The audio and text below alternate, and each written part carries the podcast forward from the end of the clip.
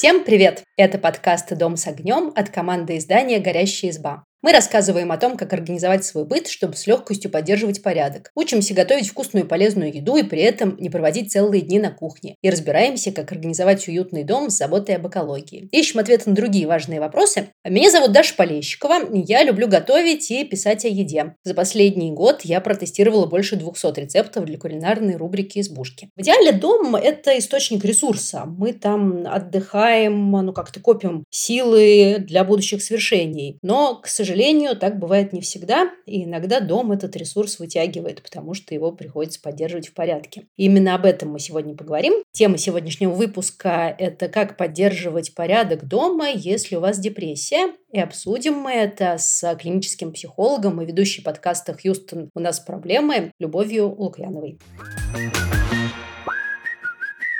Люба, привет. Всем привет.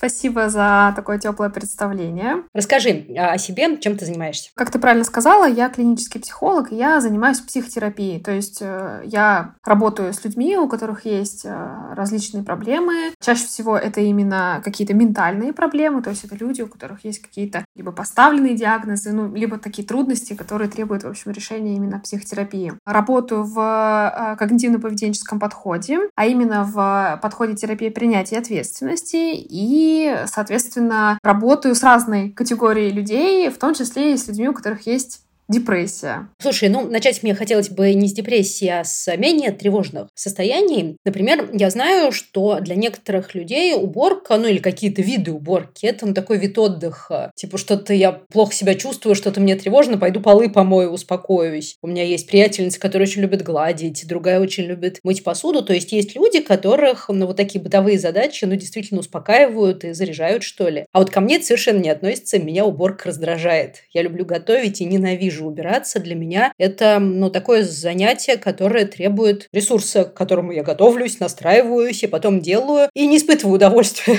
смотря на результат. Вот от чего это зависит? Почему у одних так, а у других по-другому? На самом деле это такой вопрос, на который, я думаю, нет универсального ответа, потому что я, например, не знаю каких-то исследований, которые бы изучали типы людей в зависимости от э, того, любят они уборку или нет. Я думаю, что это связано в большей степени с каким-то индивидуальным личным опытом, ну, в частности, там, твои своим опытом, скорее всего, например, твоя жизнь исторически так складывалась, что у тебя появились предпочтения в одной сфере деятельности и не появилось предпочтение в другой сфере деятельности. Вот как ты сама сказала, ты любишь готовить, да? Но убираться ты не любишь. То есть, скорее всего, у тебя есть какая-то история, которая связана ну, с тем, что уборка никогда не была для тебя чем-то приятным. Она никогда не ассоциировалась у тебя с чем-то приятным. Ну, либо происходили какие-то факторы, которые эту уборку сделали неприятной. А люди, которые любят уборку, я думаю, что тоже здесь такой довольно размытый будет ответ в том смысле, что каким-то образом исторически так складывается. Вот я, например, человек, который любит уборку. Исторически так сложилось, что конкретно вот уборка дома — это та активность, которая очень сильно ассоциирована с ну, приятными эмоциями. То есть по каким-то причинам это приносило какие-то приятные эмоции. Но не только приятные эмоции, я думаю, что уборка как занятие, как вид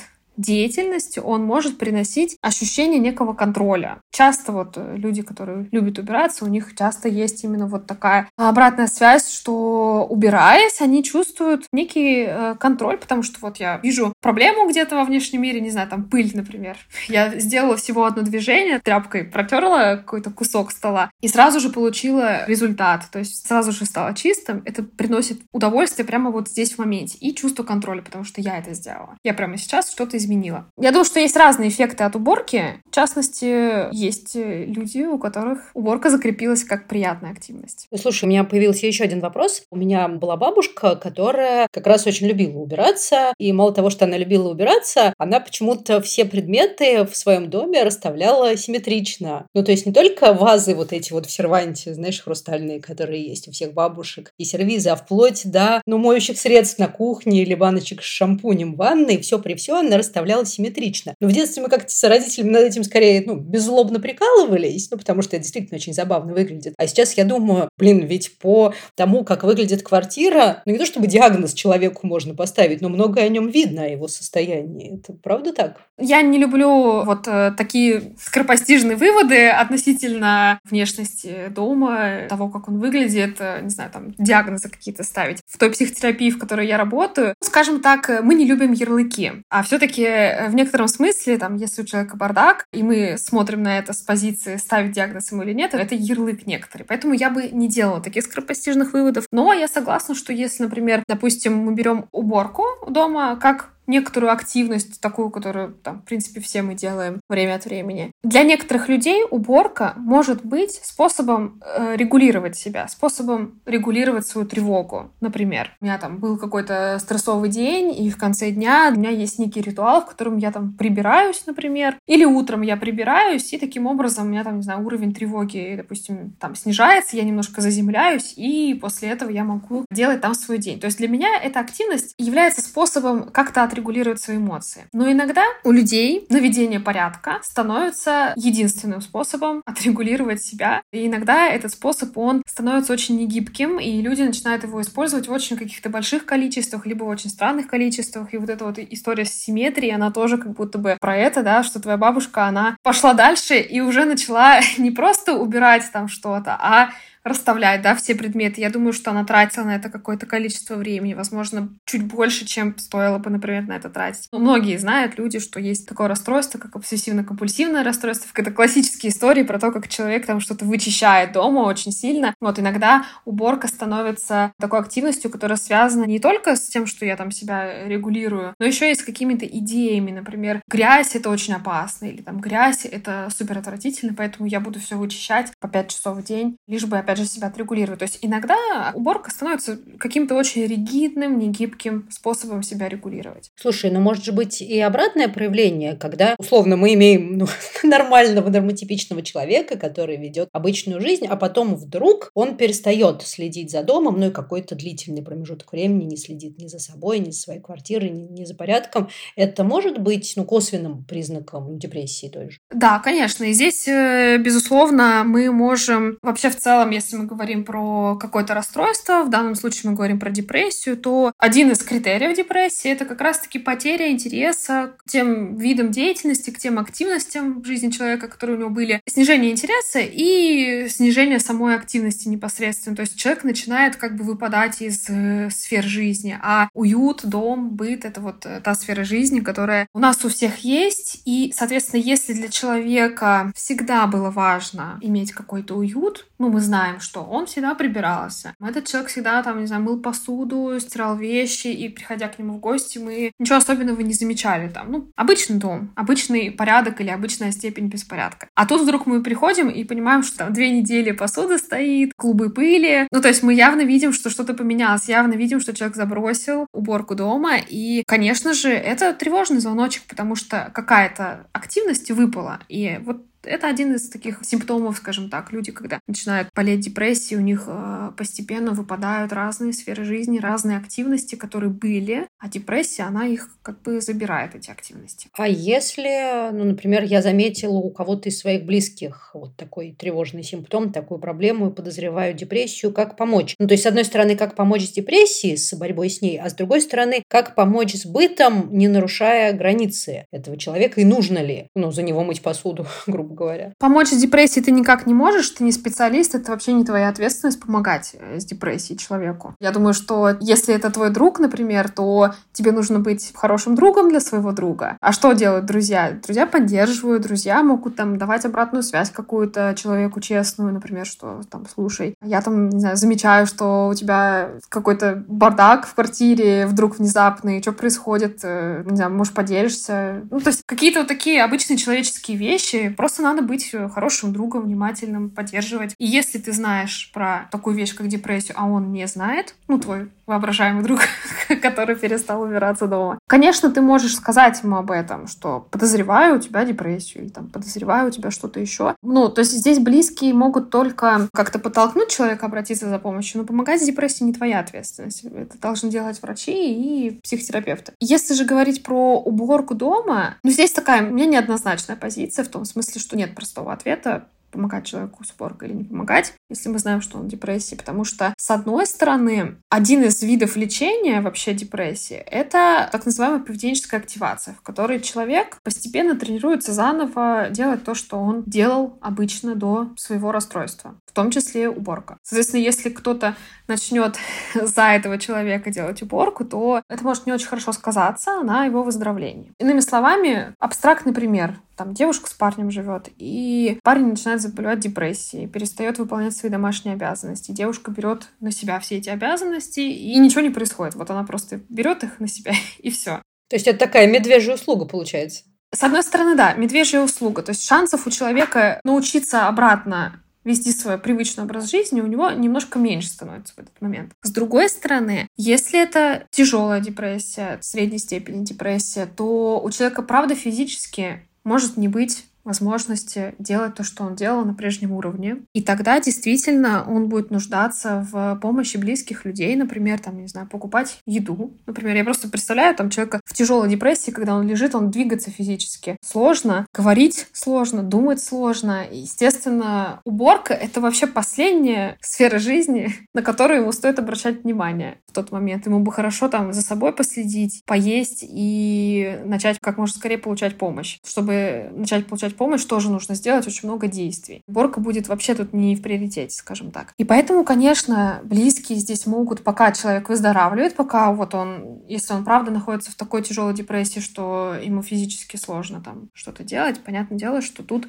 мы можем ему помочь. Предварительно, конечно, можно спросить у человека, нужна ли тебе помощь. Мы знаем, что человек в тяжелой депрессии может сказать, нет, мне не нужна помощь, но на самом деле он может нуждаться в помощи. Тоже как бы индивидуально надо смотреть э, по ситуации. Я считаю, что в каких-то тяжелых случаях можно помогать, ну, то есть нужно помогать, это нормально, адекватно, но в то же время не делать так, чтобы человек совсем там не ну, жил в какой-то такой комфортной среде, не выкарабкиваясь из своего состояния. Еще один момент. Правильно ли я понимаю, что ну, какая-то верная организация быта может помочь? Ну, например, знаю, что во время депрессии у людей могут быть сложности со сном, с аппетитом. Ну, либо они переедают, либо наоборот забывают поесть. Грубо говоря, если набить холодильник полезными перекусами вместо шоколадок, разложить по дому какую-то приемлемую еду, ну, это же поможет, получается, человеку на плаву держаться. Его близкие, друзья могут вот сюда свою энергию направить. Не делать за него, а организовать вокруг него быт быть так, чтобы ему было легче. Конечно, если у человека есть симптом, например, снижения аппетита, и человек действительно очень мало ест и не хочет есть, ну, такое правда бывает. Наверное,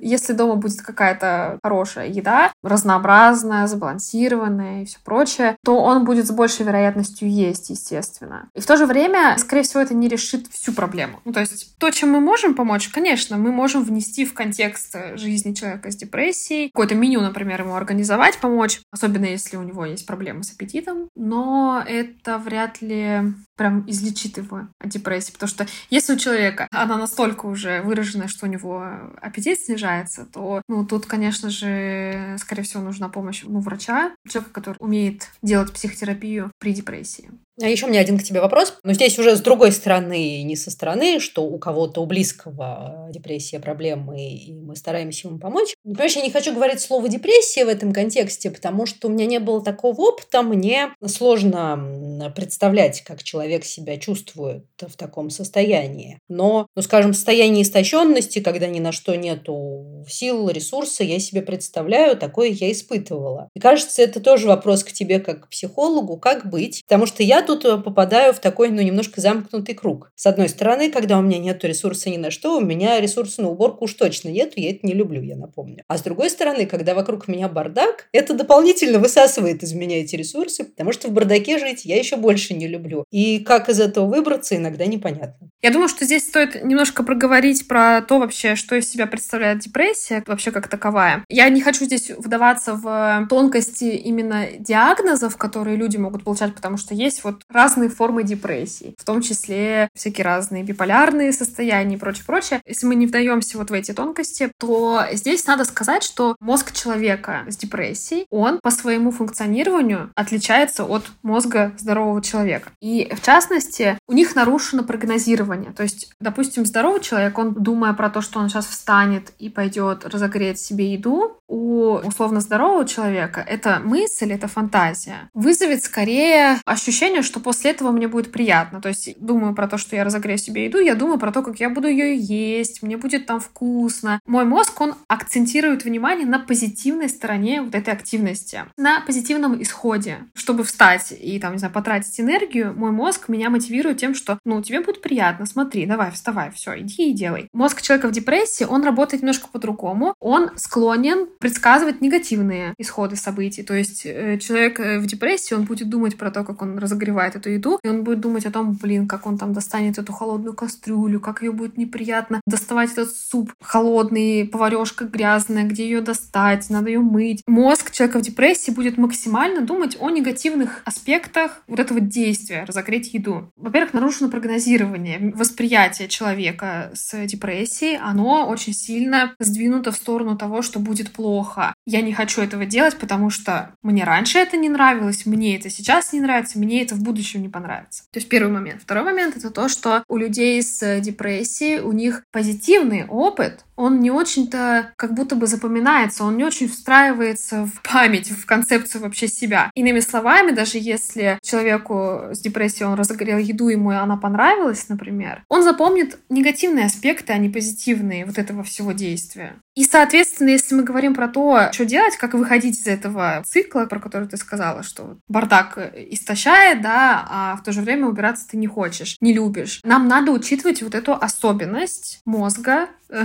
с депрессией, что мы очень сильно акцентируем внимание на негативных аспектах, сторонах опыта, на предсказании негативных исходов, и хуже вообще встраиваем позитивный опыт, то есть нам сложнее вообще его как-то запомнить. Поэтому у нас есть такой метод работы с депрессией, как поведенческая активация. Это один из вообще самых доказанных методов работы с депрессией. Проводилось огромное количество исследований, которые показали, что да, это действительно работает. И э, смысл поведенческой активации в том, что мы берем те активности, которые человек теряет. В данном случае мы говорим с тобой про бардак, да? Если ты, допустим, болеешь депрессией, и ты понимаешь, что твоя депрессия, она затрагивает быт, ну, то есть тебе сложнее убираться, сложнее следить за домом, сложнее следить за собой, за гигиеной, такое часто тоже бывает, то нам нужно, во-первых, спросить во время лечения от депрессии, насколько нам важно порядок в доме вообще как-то привносить обратно. Потому что все таки есть люди, которые и до депрессии не убирались, во время депрессии не убираются, и после депрессии не убираются. Ну, просто потому что, ну, есть такие люди, есть категория людей, которым плевать на быт, на уют, и это их вообще никак не задевает. Если же это важная сфера жизни, то наша задача задача, во-первых, научиться делать очень маленькие шаги в той активности, которая исчезла. Ну, допустим, если мы берем уборку, то нам надо понять, а вот что все-таки важнее нам прибирать. Если смотрим не весь дом, а вот какой может быть маленький аспект уборки, с чего бы мы могли начать? То есть, например, у меня есть тумбочка около кровати, она завалена всякой ерундой, мне неудобно, это я навожу порядок на этой тумбочке, она блестит, как в рекламе моющих средств, меня это радует, и это мой первый шаг к тому, чтобы понять, что у этого этого есть какой-то и позитивный результат тоже, что ли, мои усилия такие небольшие принесли, ну, либо большие, почему нет, принесли какой-то мне приятный результат. Да, но здесь очень важный момент, что вот часто у людей с уборкой связано много негативных каких-то воспоминаний, много негативного опыта, там, не знаю, родители заставляли убираться, заставляли убираться через насилие. И здесь очень важно разделить, насколько уборка и порядок как следствие, будет связано с какими-то моими, там, не знаю, ценностями, с моими потребностями, и насколько это будет связано с какими-то долженствованиями, типа, ну, я же там хорошая девочка, я не могу держать бардак у себя дома, я там должна, не знаю, мыть посуду сразу после еды. Нам очень важно здесь вот, вот это разграничить, потому что если поведенческая активация будет основана на долженствованиях, то она вряд ли будет работать, потому что цель поведенческой активации — это научить человека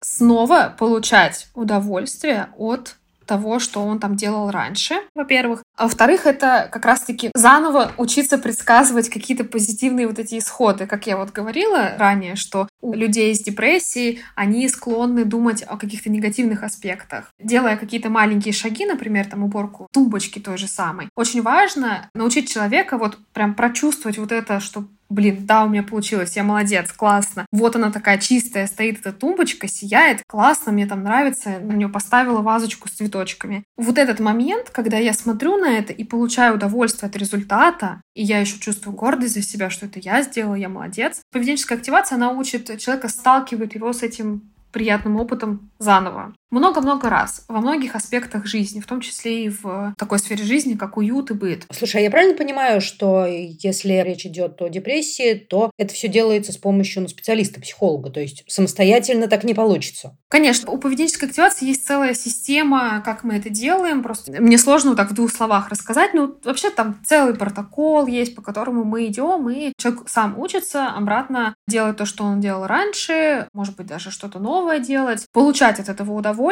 и реалистично оценивать ну, исходы что они не только негативные бывают, но и там позитивные. Такой важный момент. Учиться правильно предсказывать то, что будет, если я там что-либо сделаю. А еще один вопрос э, меня мучил. Он из-за такого явления, которое называют вторая смена, что дом, быт, дети часто именно на женщин ложатся, а не на мужчин, у меня появился этот вопрос. Если, грубо говоря, сил ни на что нету, ну, депрессия, либо просто истощенность, но ты понимаешь, что ты отвечаешь не только за себя, но и за своих близких, за детей, которых нужно накормить, что-то помочь. Это дополнительный фактор риска или наоборот то, что помогает на плаву держаться? Что, ну, типа, я не могу раскисать, потому что за мной там вся моя семья и мои дети, поэтому я держусь.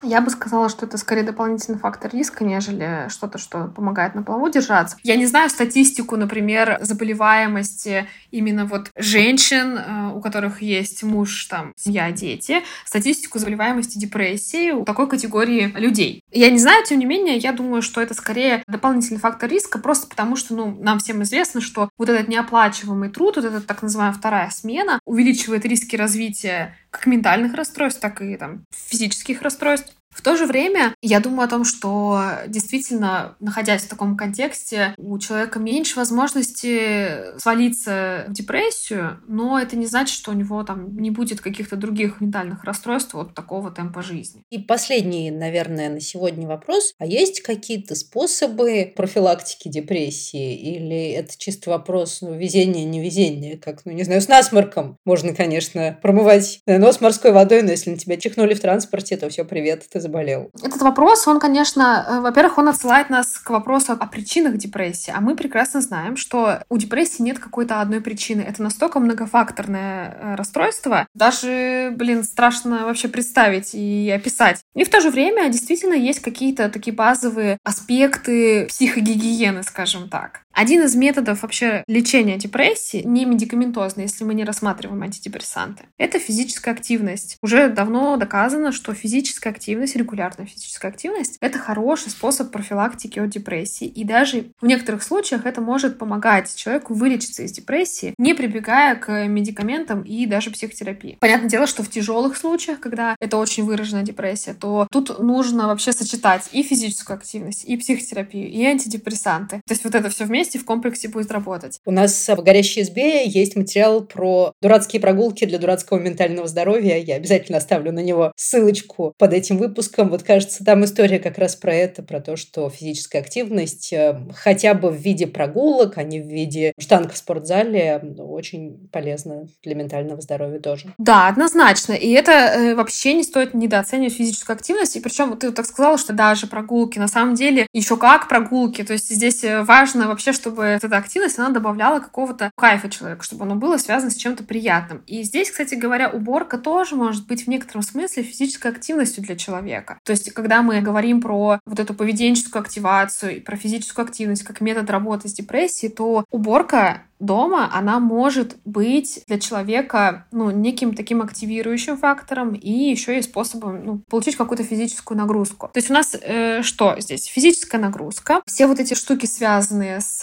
нормальным сном, ну то есть стресс-менеджмент, вот этот баланс э, труда, отдыха, сна, это все очень классно, конечно, звучит, но в нашем современном мире, понятное дело, это очень сложно соблюдать. Тем не менее, это правда фактор, который может приводить там, к развитию депрессии в будущем. Я бы здесь, конечно, сказала, сказала про то, что, допустим, терапия принятия ответственности, она рассматривает различные навыки психологической гибкости, так называемые, как э, универсальные навыки, обладая которыми мы можем, в принципе, себя обезопасить от развития любых расстройств, не только депрессии. В частности, например, умение проживать какие-то свои чувства, какой-то свой внутренний опыт — это тот навык, который в целом глобально помогает человеку избежать развития каких-то ментальных расстройств, в том числе депрессии. Умение проживать чувства чувства, в смысле испытывать какие-то чувства, не пытаясь от них там чем-то избавиться. Знаешь, спасибо э, за этот ответ. То есть не то, чтобы меня расстраивает, ну, как обычно, ничего нового. Нужно гулять, заниматься спортом, достаточное количество спать, высыпаться, ну, более или менее питаться регулярной и здоровой пищей. Ничего нового, кажется, придумать в связи с этим нельзя. И, с одной стороны, это расстраивает, потому что, конечно, очень хочется волшебную таблетку. А с другой стороны, радует, потому что, ну, кажется, это то, что в наших руках э, регулировать, улучшать. Да, ты совершенно права. Конечно, здесь, э, к сожалению, нет э, этой волшебной таблетки. Я уже давно прожила это разочарование, смирилась с этим и уже смотрю на на это философски. Но вообще-то да, зато у нас есть вещи, которые мы можем контролировать. А, спасибо за этот разговор. Знаешь, мне очень понравилась мысль, что уборка и поддержание дома в порядке – это, с одной стороны, в некоторых ситуациях та вещь, на которую можно забить, потому что, ну, она не самое главное, что уж говорить. А с другой стороны, в других ситуациях это то, что может давать и ресурс, и физическую активность, и даже быть одним из инструментов, который людей возвращает к жизни из депрессии, потому что это поддержание нормального образа жизни, что ли. Это начало. Самое это здорово. Сто процентов, да. Ты очень хорошо подытожила здесь. Э, действительно, ну, если для человека это важная сфера жизни, то на нее точно не стоит забивать. И я думаю, что это то, что как раз-таки может помогать выкарабкиваться из депрессии, да. Друзья, слушайте нас на всех популярных платформах, ставьте лайки, комментируйте. Всем пока. Пока-пока.